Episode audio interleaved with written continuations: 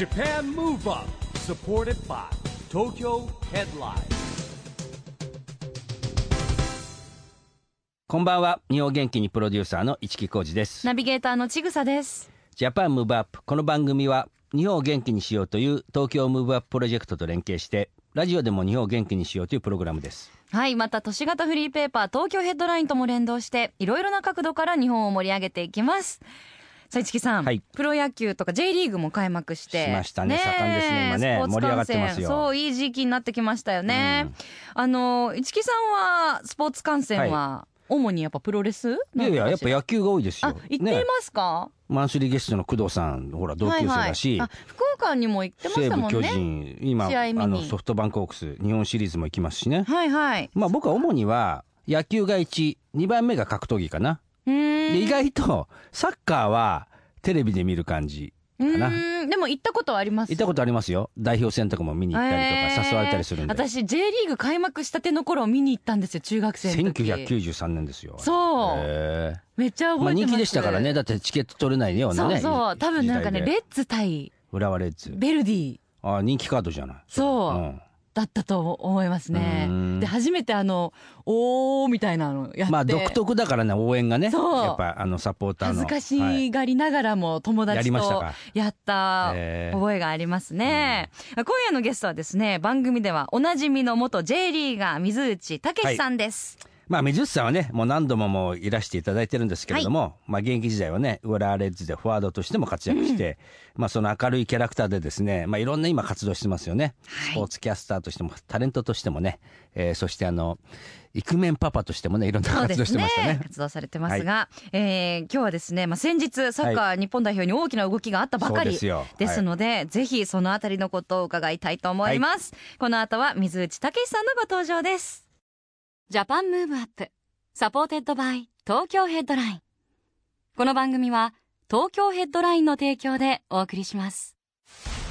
JAPAN MOVE UP それでは今夜のゲスト水内武さんです。こんばんは。こんばんは。よろしくお願いしお願ます。いします。まあ久しぶりながらも何度もね登場いただいておりますが。もうなんだろうこのあの安心感っていうかなんかもう 準レギュラー完全にですねですよ。水内さん。久しぶり感がないですね。ないですものね本日もよろしくお願いいたします、はいお願いします。まあでもねサッカーのことといえばやははい。り水内さんにね、そうですよ。しかないんこの番組は、いそうもう大変な事態なんで、今日緊急呼び出しですね。そうです。まあまずはこの時期にね、うん。日本代表の監督が変わって、まあ、まだ騒ぎ収まってないですよね。そうですね。なんか言いたいことがあるみたいな感じがちょっと出てきたりとか、はいはい。なかなか言いづらいハリル・ホジッチさん、電撃会に。はい、はいということなんですけど、うん。ななんでこのタイミン2グヶ月前っていそうですね。うタイミングワールドカップの。本番の2ヶ月前っていうのは、うん。世界的に見ても多分異例だと思います。うん。まああのワールドカップが決まるのが大体1年ぐらい前なんですよね。うん。どこのあの国も。うん。でそこで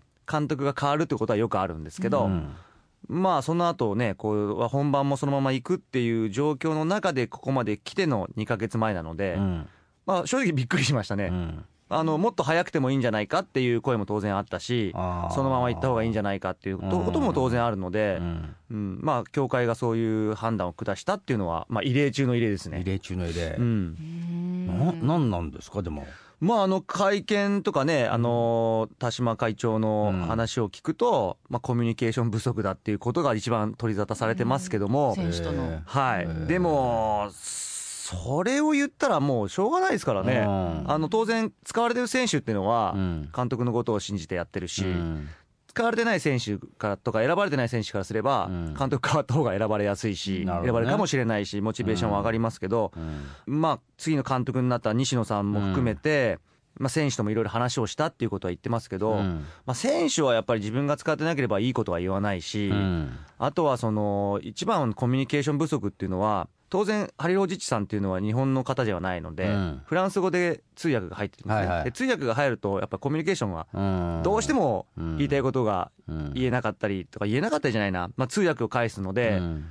まあ、直に入らないじゃないですか、うん。うん、で、まあ、通訳がねやっぱり日本語に訳すとそのままちょっとまあその人の受け取り方もね、うんありますもんね。変わってくるので、まあ、うん通訳の人が悪いわけじゃないんですけど、えー。まあ、その辺のちょっと難しさっていうのはあるんですけど、うん。ただ、毎回外国人監督なので、ほぼね。ん。そうですよね。その辺はあの当然そのサッカー協会側も選手もうん。分かってるとは思うんですけど、まあ、それを理由にっていうだけだと、ちょっと腑に落ちない部分はやっぱりあるし、うん。で3月に行われたその親善試合、うん。マリとウクライナとやりましたけど、うん。確かにひどかったんですよね、その時の試合っていうのは。へこのままじゃ本当ボロボロに負けるなっていうのはあったんですけど、うん。ただまあその時選んだメンバーっていうのは、ハリロジッチ監督からすればまだまだ競争を煽るメンバー、で、実際ヨーロッパで試合に出てない選手たちはもう呼ばないぞっていうことも言ってるわけですよね。なるほど。まあ、怪我人もいたりっていうのもありますけど、でそういう中で、えー例えばホンダであれば、試合に出始めていたので、メキシコで、うん。で調子も良かったので呼んだ、うん。でも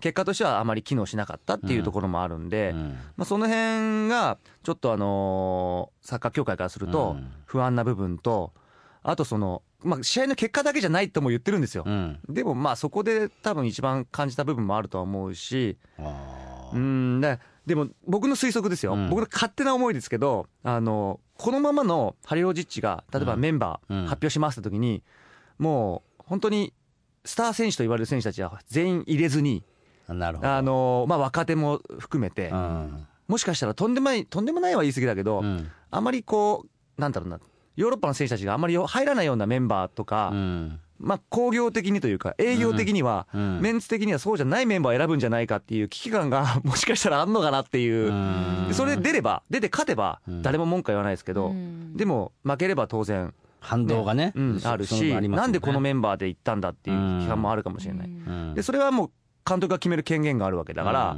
ね、それは監督の権限でいいいいわけですけどう、ん。でその権限をまあ奪って、でじゃあ、え西野監督になって、で西野監督が、西野監督路線でもう、あこんなメンバー選ぶんだっていうメンバー選ぶんだったら、それはそれでいいんですよ。うん。だけど、例えばですよ、うん。じゃあ、本田、香川、うん。えー岡崎っていう選手たちを普通に入れてきて、うん。なんか、あやっぱりヨーロッパの選手たちとか、有名な選手が入ったなってなると、うん。あれ、なんか絡んでんじゃねえのっていうようなうん。こともちょっと考えちゃいますよね。なるほどね。うん。やっぱりこれ、ね、あのーちょっと僕はサッカー詳しくね、分かりづらいところで言うと、やっぱり外国人監督なんですかねって思ってたら、なんか急に変えたから、あはいはい失礼ながらいないから、まあ、日本人の監督でやってよってこうなったかなみたいに、で受け取ってしまうんですけど、まああのこの時期にじゃあ外国人監督を、うん。まあ、コミュニケーションっていうのは難しいですもんね。あのやっぱり日本のことを知らなければいけないし、うん。難しさはあったと思うんですよね。うん。でこの時期にまあ、監督をやるってなると、どうしてもあの一番近くにいたのは西野さんであったり、まあ、あーデグラモリさんコーチであったり、そこの誰か監督になるんだってところで、まあ、西野さんがうん。なったと思うんですけど、西野さん自身は、もう次の、ハリー・ロジッチの次の監督、うん。ワールドカップ終わったら多分契約しないですよね、うん。で次の監督を選ぶ権利があるというか、うん。西野さんを中心に次の監督を選ぶうん人たちなんですよ。だけど、選ぶ側だったんだけど、うん。自分が選ばれちゃった部分もあり、えー。で、まあ、西野さんも多分やりたかったと思うんですよ。もう見てて、もやもやしてる部分がきっとあったと思うんですよね。ここは俺しかいないぐらいのね。でもうそれはもうね、西野さんもプロですから、ええ。ーじゃあやるんだったらもうとことんやろうと。ん。で、まあ短い期間だけども、選手とのコミュニケーションも当然取れてるし、うん。自分のやりたいサッカーをそこで出す。なるほどね。そのやりたいサッカーっていうのは、うん。日本らしいサッカーとは言いますけど、うん。日本らしいサッカーって何なんだっていう、うん。確かにハリル・オジッチさんは、うん。まあ、攻撃が早いんですよね、うん。ボールを持ったらこう早く攻めようっていう、うん。まあ、速攻、カウンターというあれですけども、うん。でもそれやっぱ日本人にはちょっと向いてないんですよね。うんあのースピードある選手いるんですけど、うん。まあ海外のスピードのある選手と比べるとそこまでではない、ううん。ん、だ前は前回アルジェリアの監督をやったんですけど、アルジェリアってやっぱ身体能力高いので、ああなるほどね。うん、そその守って早く攻めるってサッカーはできるんですけど、うん。日本人にはちょっと向いてない部分が、やっぱり他の人たちでも、サッカー協会側もきっと思っていて、選手たちもそれを思っていてう、ん。うんそればっかりじゃダメなんじゃないか、まあ、それも大事なんだけど、もうちょっとつなぐ時もあってもいいんじゃないかっていうことがある中で、そこでまあせ監督が、いや、もっと早く攻めろって言ったり、うん。コミュニケーションが取れてないっていうところが出たのかなと。だからまあ、しっかりパスをつなぐとこはつなぐ、ん。当然、早く攻めるときは攻めるっていう、守るときは守るっていう、はっきりするようなことが、まあ、コミュニケーションを取りながら、うん。西野監督がするのかなっていう。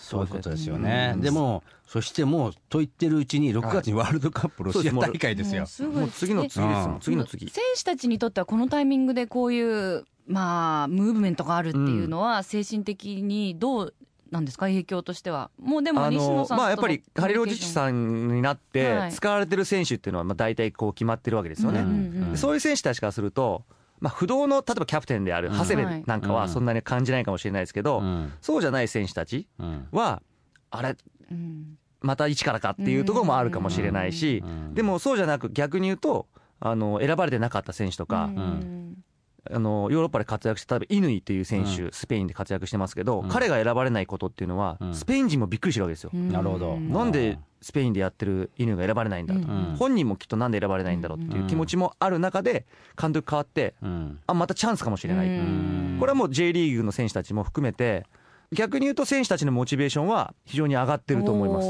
なるほどね。うん競争意識識も含めて。へええーでももうそんな中日本代表のキーマンみたいにうん、なる人ってなんか予想ししてますどうですかね。あまだねの決定はしてない中だけど。そうですね、やっぱりそのホンダとか、うん。あの香川、岡崎っていうのは、うん。まあ、経験がある選手たちなので、まあ、決してコンディションも、まあ、香川は怪我をしてるので、ちょっとどうか分かりませんけど、うん。やっぱりその経験がある選手たちっていうのは、西野監督を助けると思いますし、うん。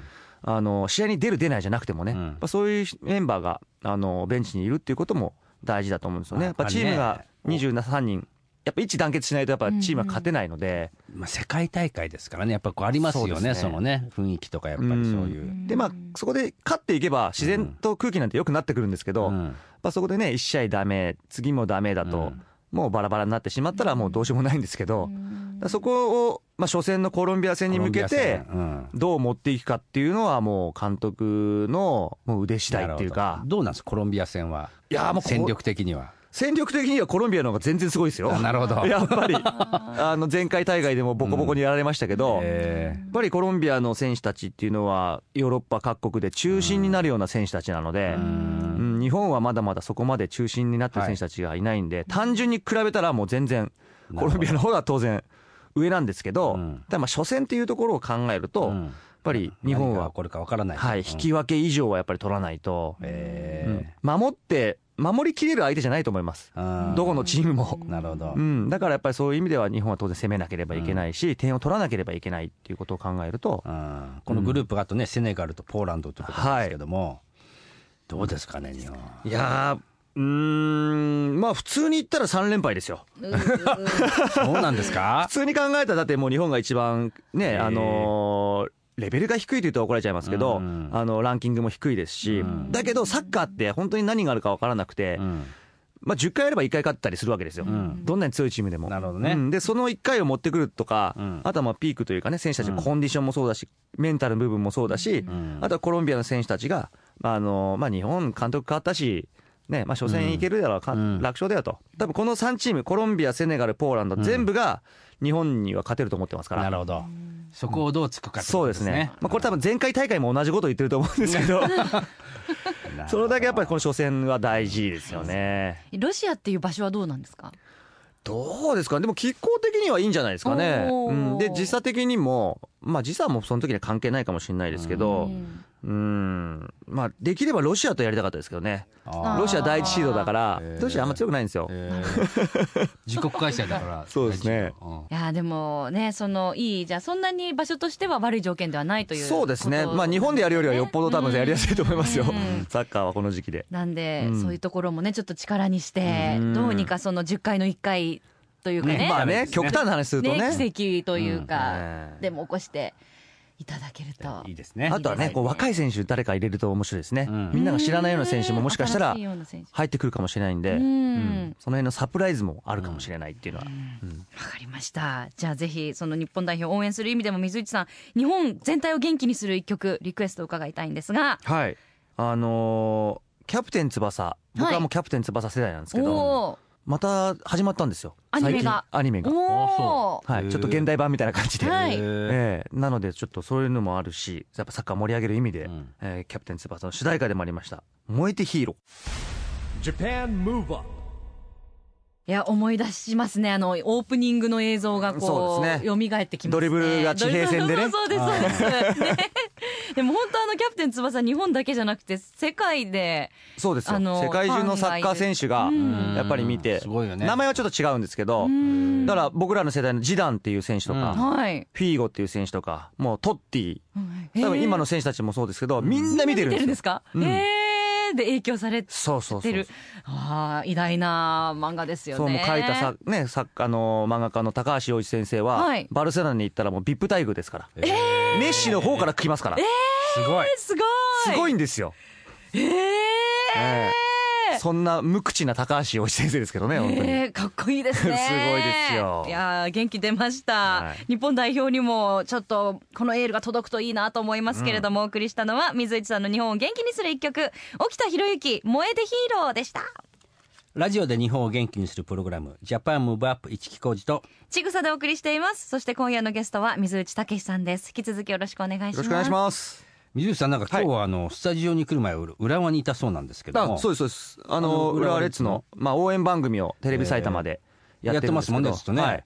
それの収録をして、うん。今日いらっしゃった。こう来ました。ありがとうございます。ありがとうございます。来たらもう二人が座ってました。はい、なんか面接官みたいにね。目の前に。ドア開けたら二人が待ってるみたいな感じになりましたいがやーもうでもね浦和レッズもまた先日そうなんありましたね。代表と同じような監督の解任。今年の J リーグっていうかなんなんでまたこの時期なんですかねこれ。えーとまあ、浦和レッズの場合は、まあ開幕して5試合で、うん。はい。まあ、一勝もできてなかったんですよ。うん。で去年はアジアで1位になったんですけど、ええ。まあ、リーグ戦の方はやっぱりあまり良くなかったんです、内容的には、うん。監督が変わってからも。はで、それをまあずっとこう、アジアのチャンピオンになったことで、ちょっと忘れられてしまったんですね。い、なるほどなんかこう、わーって盛り上がっちゃったから、うん。でもちょっとまあ僕らとか、他は現実を見なければいけないので、うん。決して良くなかったよねっていう。中で開幕をして、うん。まあ、シーズン途中から監督が変わった中で、その監督が、まあ、僕らの先輩でもある人が監督を引き継いでやったんですけども、まあ、なかなかこううまくいかず、うん。まあ、外国人選手が移籍したりとか、シーズン前に急にね、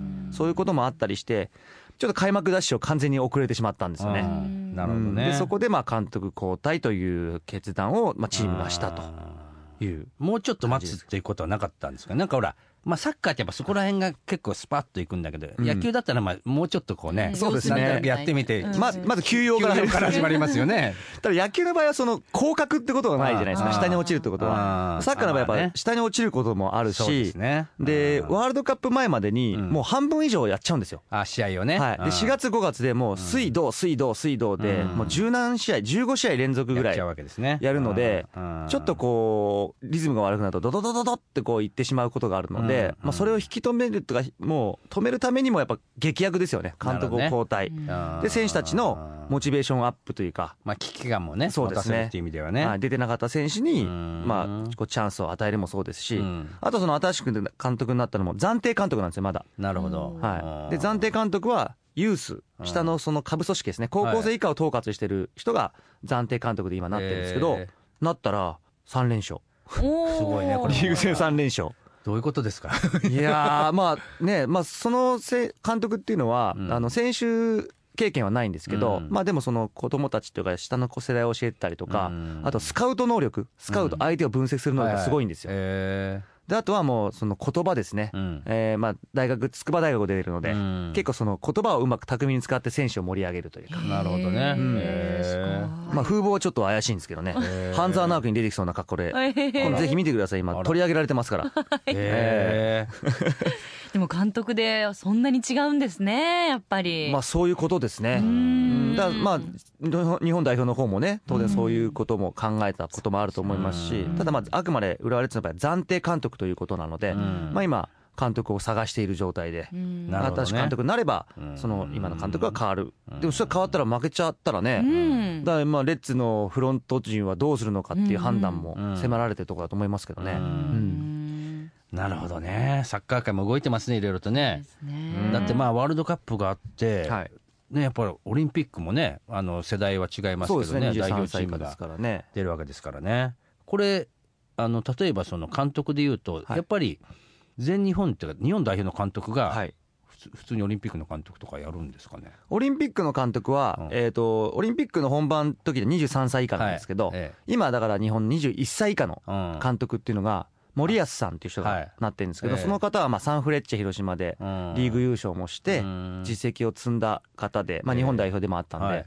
その方が今回の東京オリンピックの監督っていうのも任されてあなるほどね。はい。まあー。まあそうですね、やっぱこう、ある人がね、こう計画立ててもに2020に向かっていかないとね、強くなるんですよね。そうですね。はいうん。なるほど。まあ、でもまあ若い世代もね、その21歳以下であれば、全員入る権利はあるので、まあ、今あの、例えば J リーグの FC 東京うん。でやっている久保建英っていう選手が16歳で、へで彼は小学校の頃バルセロナでやってたんですよ、えー、ー小学生で。はい、バルセロナにスカウトされて、えで10代、もうバルセロナの中心選手としてやってて、あのまあ、ちょっとあの日本人選手というか、うん。あの親がうん。バルセロナで仕事をしてなければ、えーやっちゃダメだ、まあ、移籍の問題とか、ネイマールの、はい。そもそもネイマールが悪いんですけど、そういうのもあって、制裁を受けてしまったので、うん。久保建英は今、日本に帰ってきて、はいで、FC 東京で所属していて、で、去年もう J リーグデビューをして、うん。で、ゴールも決めたりとか、で、今年ももうちょこちょこ出て、めちゃめちゃうまいですよ。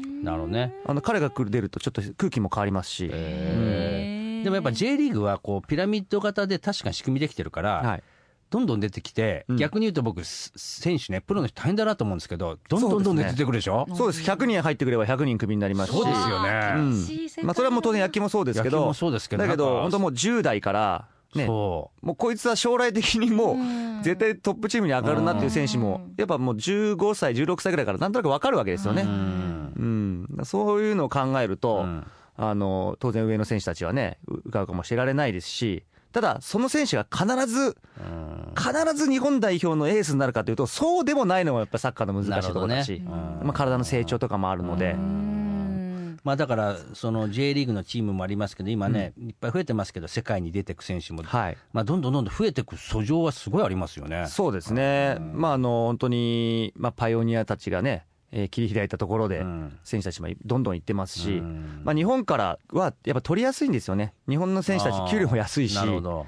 で日本のチームもそれを容認する部分もあるんで、まあ、ある程度やったらもういいよっていう、移籍金取れるんだったらいいよとか、で選手たちも移籍金を残していきたいっていう選手もいるし、まあ貢献してますよね。そういう意味では、お互いにいいわけですね、じゃあね、意外とね。まあそうですね、海外にだからその移籍金はじゃあ、例えば1億ぐらいだったりするわけですよ。うん。だけど、その選手が海外で活躍すれば、その海外に移籍するときに、もう何十億って大阪が、ね、になる可能性もあるし、そうですよね。例えば、あれですよ、その久保建英が、ん。今度、じゃあ、バルセロナに、どっかヨーロッパのチームに移籍しますって言ったら、うん。FC 東京は移籍金を取れますよね、うん。ただそれが1億なのか2億なのか分かりませんけど、取りました、でも最終的にじゃあ、またもっとすごいところに行きました、うん。でそれはヨーロッパのチームからもう一個のチームから移籍金取れるんですけど、うん。さらにまた FC 東京にも帰ってくるんですよ、へこれね、中学校まで帰ってくるんですよ。へだ長友がイタリアに移籍すれば、うん。当然 FC 東京にお金が入りますよね、はい。だけど明治大学にも入るんですよ。え。どんどんな仕組みなんですかね、それすごでいですね。明治大学から東福岡高校も入るんですよ。そそれはやっぱりその移、籍金の何パーセントっていうのがあるんですよ。それはジュニアを育成していこうっていう発想から来てるわけですかはいなるほど。いやだからある意味今思ったのだから要はほら彼がいるのはこういう仕組みがあったからだからそこに対してにもう感謝の気持ち恩返しですよね。恩返しもあるんだけどほらやっぱりねその資金って必要ですから。うん。そうそうそれすごいですね。何何百万単位で入るみたいですよ。え何回移籍してもですか？うん多分移籍金が発生すれば。でもそれなんかいいですよね。いいね。とかこう卒業して後輩たちにねなんかこう新しい環境を与えるとか小ね学生はないんですけど、うん。中学校レベルクラブチームには当然入るし、あと中学校の公立中学校は多分難しいと思うんですけど、うん。公立高校なんかでもまあ多分そういうあの法人的なものを作っておけばちゃんともらえるみたいですよ、へーやっぱりなんかサッカー界の方が仕組みはすごいんですよねまあそれはもう世界的な FIFA がもうそういうふうにしてるので、うん、でもやっぱり地方にも根付いてるし、うん。うん。そうか、まあ、あとは大変なのは選手とかチームがね、あの勝ち負けでね、あの J1、J2 とかそうですね。こうなってっちゃうから、やっぱ常にその J1 に入り続けるっていうことがやっぱり大変だし。結構大変なんですね。逆に言うとこうもうもともとなかったチームを作ってうん。J リーグまで上がっていくっていうこともできるんで夢はありますよね。そうですよね、はい。だから、ね、僕も最近、ちょっとあの仲良くさせてもらってますけど、な FC 今治の岡田さんもね、あそうですそうです。自分でチーム作ってオーナーになって、今治作ってで四国リーグから今 JFL っていうね日本サッカーリーグにいるわけですから。J1、J2、J3 の下です。下ですもんね、こんなにいっぱいあるんでしょ？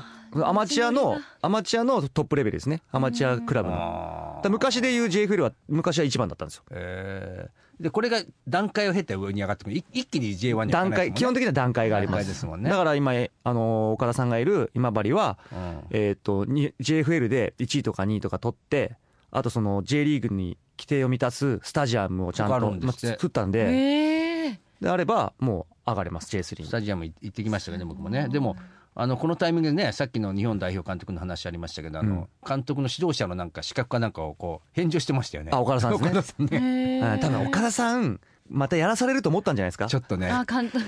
二度とやりたくないって言ってました。そうそうそうそう。本当ですか二回やって二度と。いやもう何が大変ってやっぱ注目度浴びるから、もう子供の学校のことまですごい心配 そうですね。あー1回目の時は本当大変だったみたいですよ。そうなんですね。うんうんそれはもうでもねやっぱみんな監督言うみたいですね。子供のこと考えちゃうっつって。なんだって本当にそれぐらいこう目が不安が多いじゃないそれうで選手以上に監督の方がやっぱりバッシング浴びるみたいですね。そうなんですよね。か勝てばいいし、まね、勝って当たり前、負けたらそうですね。こ責められてはい。ねまあそんな中ですね、水内さんも3人目のお子さんが生まれたってことで、あまあはあの男の子。男の子。男の子。これであれですかね未来の J リーガー。ね初めての男の子ですよね。上 そうですね。お二人は女の子ですもんね。まあよく言われますけどね、まあサッカー、まあやるとは思いますね。まあキャッチボールも含めて。あー。まあリホね。確かにね。うん。まあサッカー選手になるのは大変ですよ。僕はなれましたけど。まあね。やっぱプロの選手になるって大変なことなんで。まあ全てがそうですよね。ねまあだから小さい頃いろんなスポーツやってね、可能性を見るみたいな。んなんだけど、多分熱血的に教えてんじゃないかなとか思っちゃったけど。あーまあまだね、さつあれださ小さいからあれですけど水内さんはほら昔野球でしょ？野球ですね。野球あやっててサッカーですから。そううん。でも希望としてはなってほしいっていう気持ちの方が大きいですか？それともいや大変だからなってほしくないなっていう。いやもう将来的にちゃんと稼げるんだったらなってほしいですよね。別にサッカーだけじゃなくても野球でも、まあ野球の方がもっと稼げるかな。そうえね。ーそうなんですか？い やメジャーリーガーの方が稼げるでしょ。すごいじゃないですか、今、大谷選手だけじゃないですけど、やっぱり、まあ世界はすごいですよね。メジャーリーグは。だ日本 J リーグであの終わってしまうんだったら、まあ日本のプロ野球の方が儲かるかな。まあそうですね。うん。まあ世界に、世界にもつながる。かなきゃな。えーまあお父さんもね、まあそんな中、でもどうです？あの、生後3ヶ月？はい。ね1月にまあ、生まれて。あの、イクメンとしてもかなり大いや変もう、ですね。やっぱり気持ち的には楽にできますよね、3人目っていうのもあって。であの初めてね、あの男の子なんで、うんまあ噂には聞いてましたけど、うんおしっこ飛ばされるっていう。あー洗礼受けるはい、でも本当に飛んできた時に、うあーわーってなりますよね。もう今はだからもう、パパって変えるようにして。なるほどね。そうなんです。あれ、おむつを変えるときに、わ、わざわざおむつを外したときにするするでしょ？そうそうそう気持ちいいらしいの、あだれ。からもう出たかなーっていう感じではい取ったりか、取ってすぐ上にもうパッて変える。気持ちいいらしいですよ、あのほら、赤ちゃんサイドから見ると。締め付けられたものがこうね解き放たれる自分にかかってる時ありましたからね。赤ちゃん赤ちゃんがもうおしっここ出ちゃって自分に帰っちゃって。自分の顔に。自分の顔に？こっちにかかることは当然ありますけど、うん。まあ、角度によってね、はあ。え大変。え面白いですけどね。お姉ちゃんたちも可愛がってくれてるんで。ああ今何個差ですか？一番。みんなね5個ずつ違うんですよ。あ5歳じゃあ10歳5歳10 0歳。なんで。あー。あじゃあ上のお姉ちゃん二人今小学生ですもんね。上が小学生で下は年長です。年長か。はい。ね、でもじゃあ上のお姉ちゃん結構あの頼れそうですよね。いろいろそう。ですね、まあ、抱っこもできるし、うん。まあ、ミルクもあげてくれるので、そうね、上の姉ちゃんはね。ねうん。いいですね。下の姉ちゃん気がつくとよくある話だけど、こうつねってたりするからね。そうですか？もうちょっと大きくなってくると赤ちゃん帰りとか。赤ちゃん帰りはもうないですね。だから大丈夫ですか、うん。ジェラシーはどうですか？ジェラシーはたまに言ってますね。ああやっぱり、うん。ね今までやっぱ末っ子でね。ばっかりっていう、うん。そう、真ん中が微妙ですよ。お姉ちゃんも大体我慢するんですよ、長女っていうの。は。まあそう言いますよね、うん。だから一番真ん中が最強説ってやっぱ言いますようね 強くなってね、はい。揉まれて。そっか。わあでも楽しみですね。大変ですよね、まあ奥さんもねアナウンサーで働いてますしうん。水内さんも自分のこう仕事をしながら3人の子供をいねやいやもう働かないと。ねえ仕事ください。何でもやります。最近ほらねテレビのねなんかレねでも本当おレギュラーが忙しいからもうこれ以上はお忙しくなれないぐらいいやもうそんなの週に1回じゃないですか。2回の話ですから 暇ですよ。でもそうか奥様アナウンサーでいらっしゃるからあの男の子もしかしたらそっちの方に進む可能性もありますよね男性キャスター。それどうですか？いいんじゃないですか。文系に進んだ場合。文系は。スポーツじゃなくて。でもお姉ちゃんたちはなんかやっぱアナウンサーって仕事はね分かってるから。お母さんお母さん仕事やんないのみたいな。へえうん。昼帯はもう戻んないのとかね なんか言ってまますね。あでも確かにそうです。まあだってほらお父さんもお母さんもだってある意味ねテレビつけたら出てたりするわけですようん自分のお父さんのお母さんなんか言われるみたいですよ学校であそれはもう言われますようね。ん。だから僕のでもだかといってじゃあ僕らが自分たちの登録とかねうんうん。自分の,、うん。あのやってる番組見ようとすると、うん。あお父さんだってうん。普通に帰れますからね、勝手に自分たちで見たいもの見たいに変えますものがあるからね、はいああそれも大事ですね。リアルな今ほぼ見さ家せてもら庭の風景がうん。見えましたけども。いやーまだまだ楽しみですねこれから。多分次多分また23か月後ぐらいかしら。いやワールドカップ前にやりましょうよ。あそうあカップ前終わってからじゃなくてワールドカップ前か。前か中華中華ね。ぐらいで。ワールドカップ中いじゃないですか、うんね。多分またあの緊急呼び出しがかかると思いますんで、はい。その時また成長のね具合も教えていただきましょう、あえー本当にいつもありがとうございます。準レギュラーとして、頻繁にお越しいただいてますがまた近いうちはい。お呼びいたしますんでよろしくお願いいたします,、今夜のゲストは水内武さんでした。ありがとうございました。ありがとうございました Japan Move Up,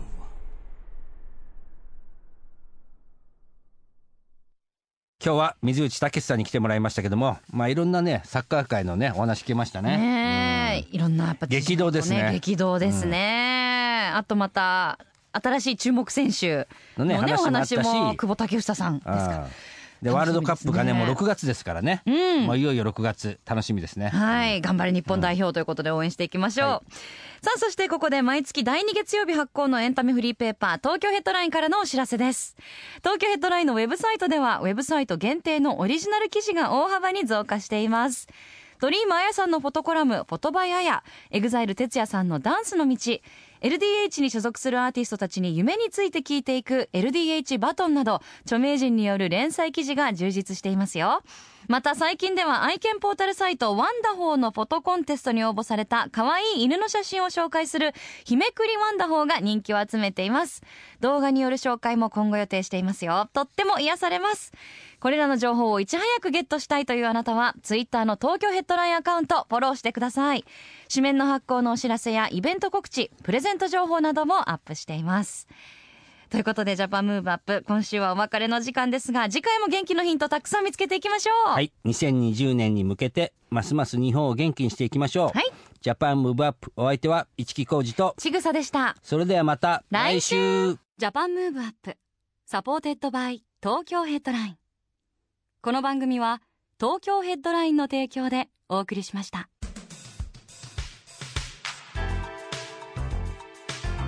Japan Move on.